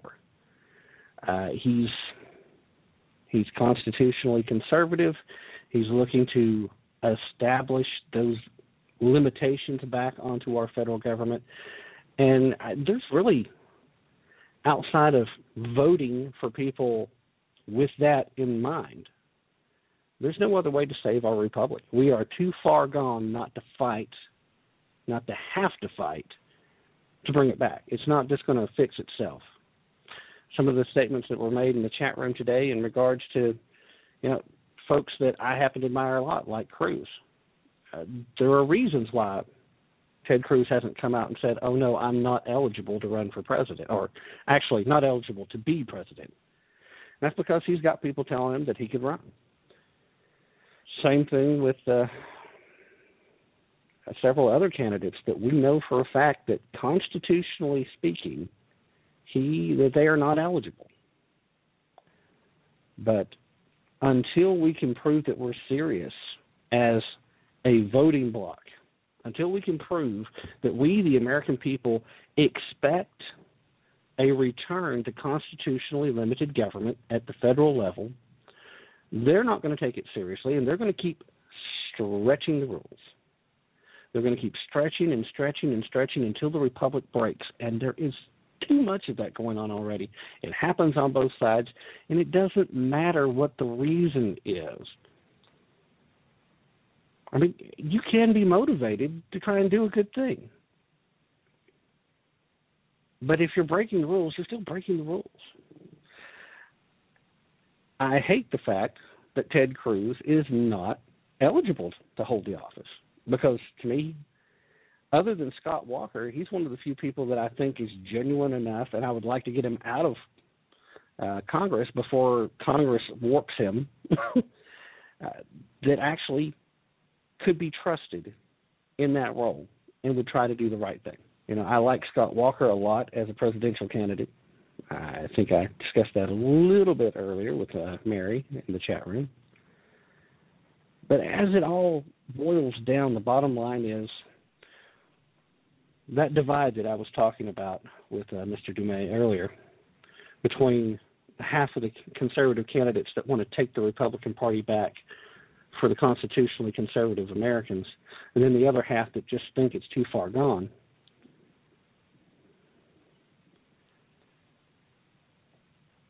It still comes down to the fact that there is a majority of people that agree at the same level that we need that return. Returning to the constitutional limitations of the federal government is the only way to save the republic. Something to keep in mind. That's one of the reasons why I have so formally uh, endorsed and supported Danny Page as a candidate here in Tennessee for U.S. Senate. Uh, because he's a genuine person and he believes in the Constitution. And I certainly got the impression that uh, Mr. Dummett is in that same situation. Of course, that's why it's also inherent upon you guys to go to the website, check out the social media, check him out when he does come close to you in person, and decide for yourself. Because whether it's going to be John Dummett Jr. or someone else with that same mold, that's who we've got to get behind, and we've got to prove both to the party and to the country as a whole, the entire political apparatus in particular, that that's what we, the American people, not just want, but are going to demand.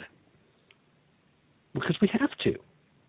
We can't let ourselves slip into this socialist wasteland that this country will become if we don't seal the borders, if we don't take threats like ISIS seriously, if we don't stop using crises as excuses to push our agendas. So that's all we've had since Obama took office, and a lot of folks could and would argue that the same thing was transpiring even under W. I know it certainly looks that way.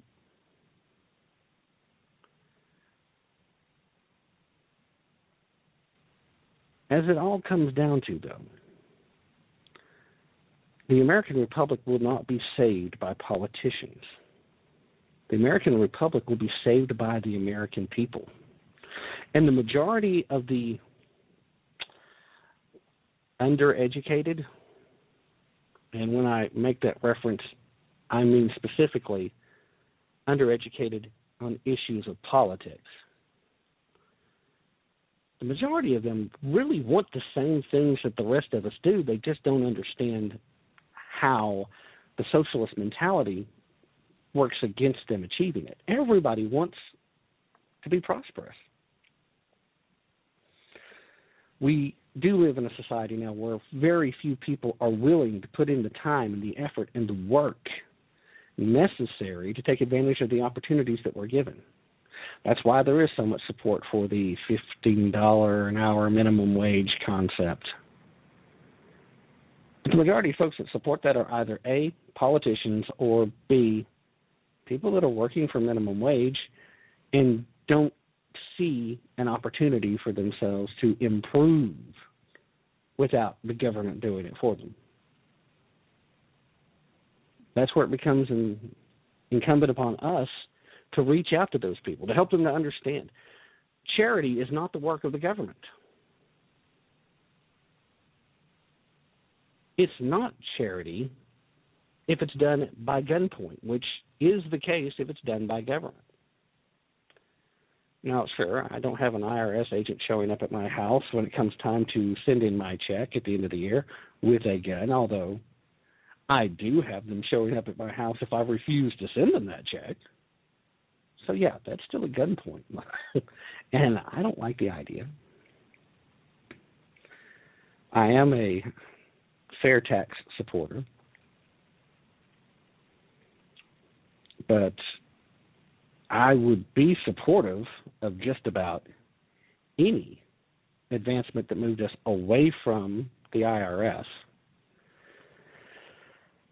I think that a truer, fairer tax code is necessary, and I don't think that you can have a fair tax code if it requires more than two pages to actually write it. Ultimately, the one rule that we always need to keep in mind as citizens watching what our government is doing, they're writing something that requires more than 500 pages, and they're trying to hide stuff from us. They don't want us to know everything they're putting in it. And in some cases, the writers are trying to hide stuff from the other people that are going to vote for it. It's not like they read the bills anymore. I know we've all heard it to death. We're probably tired of hearing it, but uh, Miss Mimi Pelosi, famous quote: "We got to pass the bill to find out what's in the bill." Absolutely insane. I'm going to shift gears a little bit now. We'll talk a little bit about some of the uh, some of the bigger news stories of the past week. Uh, first and foremost, of course, Eric Holder resigning is kind of a big deal. And uh, the outrage of the week this week uh, circles around Alton Nolen. Uh, not so much that it happened, uh, which of course is terrible and tragic and certainly worthy of anger and concern by Americans everywhere. But like I mentioned earlier in my conversation with uh, John, the fact that our media again makes every effort to put cover for Islam in the story, in every headline, in every effort to report the story itself. We'll get to that and a little bit more in just a few, but I also wanted to go ahead and wish my brother a happy birthday. Uh, today is his birthday. And I also wanted to mention something uh, personal to a friend of mine. Uh, a few weeks back, I had uh, musician Cash Eslow on the show uh, to discuss a little bit about uh, a little bit about John Lennon's killer being denied parole again. Uh, and as it turns out, Cash has been working on some new material with a gentleman by the name of Stephen Miller. Uh, Stephen was uh, fairly well known in the Nashville music market. He knew just about everybody. He had done production work with Trisha Yearwood, among other notables. Well, he's passed away this past week. And as a tribute to him, with your indulgence, and I hope you don't mind, I would like to go ahead and play in total the last song that he and Cash Eslow had finished together. Uh, hope you don't mind me taking this a few moments, but uh, my friendship with Cash and seeing how it affected him uh, leads me to think that uh, it would be a fitting tribute. And one of the things that we always need to keep in mind, in my humble opinion, is in our fights to save the republic and in our fights to fight off socialism and and the Islamic Caliphate and all the other things that we're fighting to try and prevent, we need to remember why we're fighting for, and that's the things that unite us, that's the things that keep us human. So I'm going to play this song, and then when we get back, we'll get into these other stories. So stay with me. It's about six minutes, but I think you'll probably like it. I hope so. Anyway, if not, tune out for about six and a half minutes, and we'll be back after that. Uh, here we go.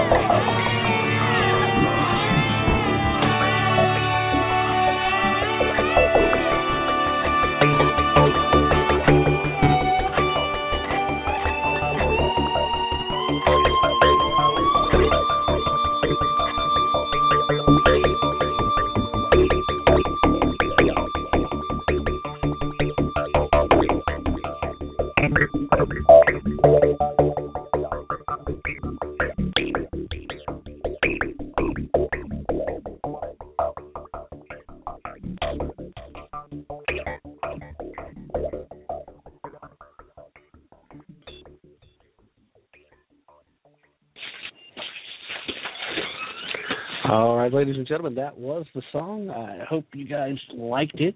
Uh, I know they were both very proud, both Cash and uh, Steven. Uh, they were working on some other stuff too that now sadly will never be finished. They had some other tunes too. Uh, I just uh, just wanted to pay a little tribute. Uh, like I said before, I hope you guys don't mind. Anyway, let's get back to what's going on out there. Uh, this week's outrage of the week, plain and simple. Alton Nolen. Alton Nolen uh, says that uh, says no big deal. I can go around and behead people. Uh, that's part of what's allowed when you're part of a jihad. Now, ultimately, what we do know for, sure in this story is the fact that he'd gotten fired from this uh, food company distribution plant. A lot of the details are still coming forth. People have guessed and assumed and made assertions that part of why he was fired is because he was trying to convert his coworkers. We do know for a fact he was indeed trying to convert his coworkers. We know this because news organizations have begrudgingly let those details out. And unfortunately, the only reason they were willing to is because there were a lot of conservative website media outlets that were all over the story. It doesn't take a rocket scientist to take a peek at this situation. And when you see somebody beheading someone, it's not a huge leap to think, uh, was this an act of jihad? Was this an act of terrorism? That's why our wonderful media took such great pains to try and assert with each headline and almost every other sentence in every single paragraph that there was no definite tie to a terrorist group. There's no links to terrorist group. Now the FBI is looking into the possibility of a link to a terrorist group. The media over and over and over again when it's come to the mainstream folks, so whether it's been the AP, whether it's been Yahoo News, whether it's been our wonderful friends over at CNN. They're all about protecting Islam and trying to wash this as much as possible. If it hadn't been for the fact that this was such a horrific event and people let details out about this story ahead of time that he freaking beheaded somebody and was trying to stab somebody else, at the time that fortunately somebody in the plant, as it turned out, one of the chief operating executives, who happens to be a uh, a police officer, he's one of the reserve uh, sheriff deputies there, happened to have been armed, and he ended this act of terror. It doesn't matter if it's organized terrorism or not. This is still something that the mainstream media should be telling us, the American people because you can't protect somebody by covering stuff up. It has become part and parcel for our media and the world of politics, particularly DC, to just cover everything up until you just can't cover it up anymore. When in truth, the American people deserve to know the truth. We deserve to know what happened and why it happened. And if it turns out that this guy converted to Islam only because the idea of beheading people appealed to him, then sure, tell us that the guy was a nutball before the conversion and it just suits his purposes. That's fine. But the American people still should have the information so that they can then raise an eyebrow and say, why does that suit that particular purpose? Why does that fit into the worldview that this person who wanted to go around beheading people happened to need in order to validate himself in the effort. That's the terrible truth they don't want told. Now, I've gotten death threats before. It's been a while, been a while, nothing recent. So uh, either Muslims that had come across the show before have stopped listening or whatever. Because I do take the stance that it's not even a religion. I, I don't believe that it is. It fits the definition of a cult, and it is unfortunately a death cult. The practices and premises where it is okay to be dishonest, where there is only one way to guarantee that you arrive in heaven, and that's to martyr yourself in the name of Islam. These are not teachings of a better way of living.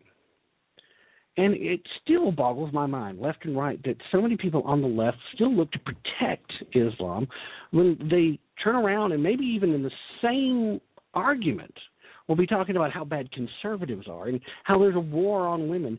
When in fact, if you are a woman in a Sharia law governed nation, you have zero rights just within the past two weeks, a young woman was stoned to death for the crime of moving her brother's car. What makes it even worse is she had been ordered to move the car by a policeman. She had been accompanied by her brother. Her brother went aside. The officer there didn't like the brother having left the car where it was demanded that the young woman move the car. And then, as soon as she had finished following the direct orders of the police officer, he then arrested her and charged her with the crime of driving. This happened in Saudi Arabia. You know, the so called moderate Muslims that are on our side. But that's not a war on women. No, no, only conservatives have a war on women. Never mind the fact that uh, the whole abortionist crowd kills millions of women every year before they have a chance to become full grown women. Well, that's not a war on women, is it? No, no. Only conservatives can have a war on women. The hypocrisy is ridiculous, but when it, as we've discussed before, when it doesn't fit the narrative, then it just doesn't exist. And if it doesn't exist, we can't report it. And Lady Michelle says that they're protecting Islam, or are they protecting Obama? Well, in a lot of ways, I know a lot of folks that would assert that uh, probably both.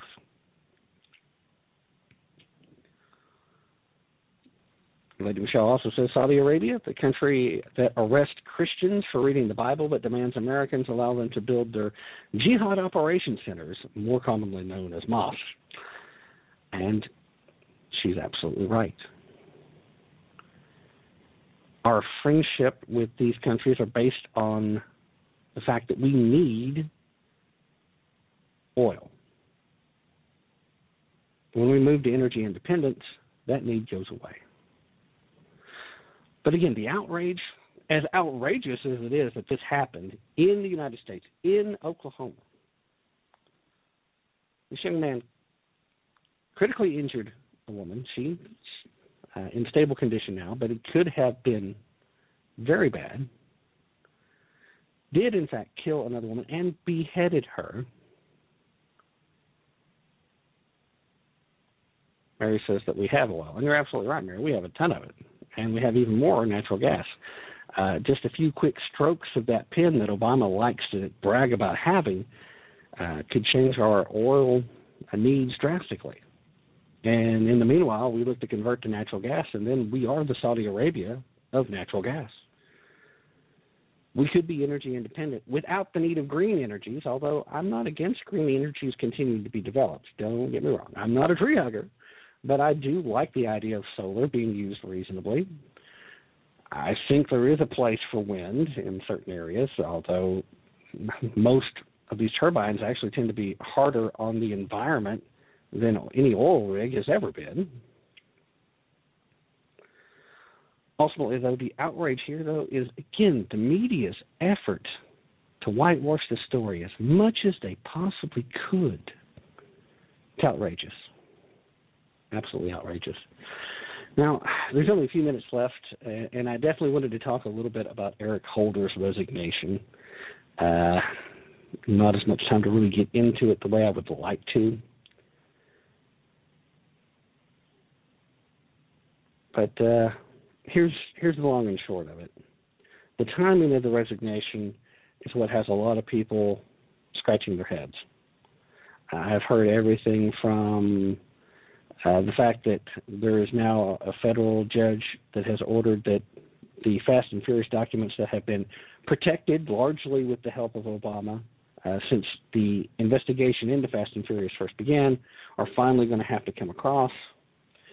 Uh, that he's looking to try, try to avoid some type of prosecution for what's going to be found in these documents. I've also heard that it has more to do with the fact that he's not going to be able to avoid all the negative things that are going to come out in these documents, and that they're looking to try and protect Democrats' chances of winning elections in the midterms. Uh, thank you too, Lady Michelle, uh, being thanked. The bottom line is still this: regardless of what the reason for the timing is, we still have to hold him accountable regardless of what happens, and we need to do the same with Barack Obama. We'll talk more about it next week, and in the meanwhile, I want to thank everybody who participated today. I want to thank uh, today's guest, John Dummett Jr., and I also want to uh, send special thanks to Mary and Lady Michelle. Uh, always a joy to have you guys in the chat room, active as always, and I just love having you guys uh, listening to the show. So thanks. God bless everybody, and remember, don't take my word for it. Definitely don't take their word for it. Take a little time, do your own research, be prepared to put in a little effort if you really want to tap into the truth. See you next week, everybody.